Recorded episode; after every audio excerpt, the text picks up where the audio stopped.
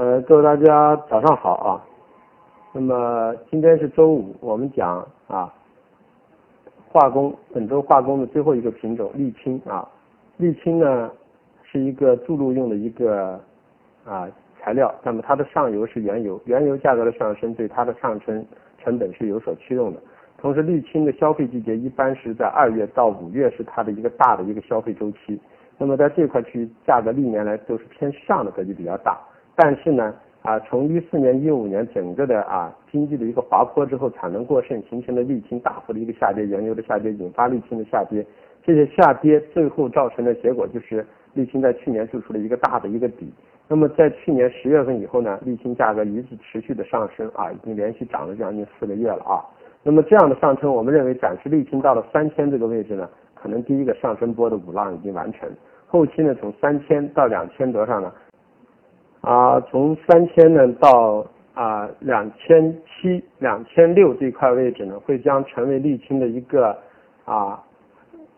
一到两个月的一个波动、一个震荡的可能性会比较大一些啊。那么这一周呢，我们认为沥青呢是反弹沽空的思路，但是下一周有可能格局呢又变成了回调做多的一个思路。原因就是因为啊这个月的格局是偏上的啊。那么这个星期的格局是偏下的，所以这个星期呢以反弹沽空，那么下个星期呢可能又是以回调做多。那么总的来说，这个月呢以回调做多呢是一个主流。那么这个星期呢只不过是在周一的涨幅过大之后呢啊进行了一个所谓的啊大幅的一个调整。那么同时我们认为三千这个位置作为一个上升的啊五浪已经完成之后呢又一个大的二浪的调整的话。那么时间周期会比较长一些，那么可能会达到一到两个月的一个调整周期，所以就是反弹沽空啊会成流啊。那么短期之内呢啊这个月呢是以回调做多为主流，但是这个星期呢是以反弹沽空为主流。所以说呢，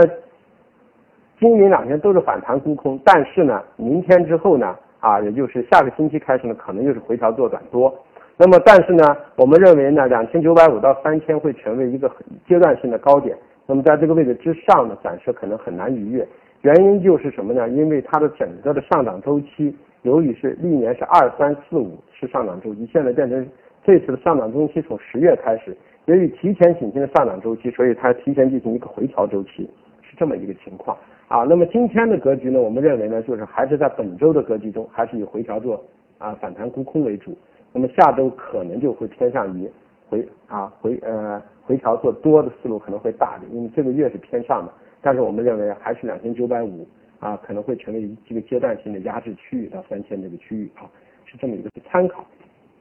那么我们说一下价格啊，沥青的价格呢，压力位二九幺零二八五四，支撑位是啊二八幺二二七七零啊。那么我们同时呢，在盘中间呢，会对啊啊二十二个品种呢全部进行一些减速啊，四个板块。那么从月、周、日的技术基本面各个方面都要进行啊进行一个阐述。有这方面诉求，想慢慢的去跟着学习，去形成自己体系的人呢，我希望呢就是可以系统的去学啊。那么这个行业是个艰苦的行业，大家首先要进来要这样去想啊，不是一朝一夕能学成的。这个行业淘汰率也很高啊，所以要求要有很强的耐性、执着啊、坚持这么一个过程。那么同时呢，我们认为呢。世界上是应该说是没什么天才的，大部分成功的人不是因为他是天才啊，而是因为呢他比别人都要努力一份。那么像我们已经干了二十多年了，每天还要两到三个小时呢，对自己所做的实盘，这就是什么日复一日，年复一年，从来就是说除了真正的度假之外，平常所有的时间啊，都从来没有说啊呃离开过这个行业。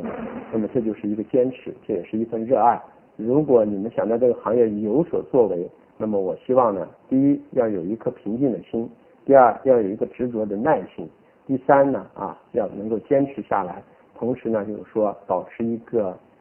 长远性，第四呢也就是最重要的，一定要热爱这个行业，否则的话啊你可能坚持不下去啊。那么谢谢各位。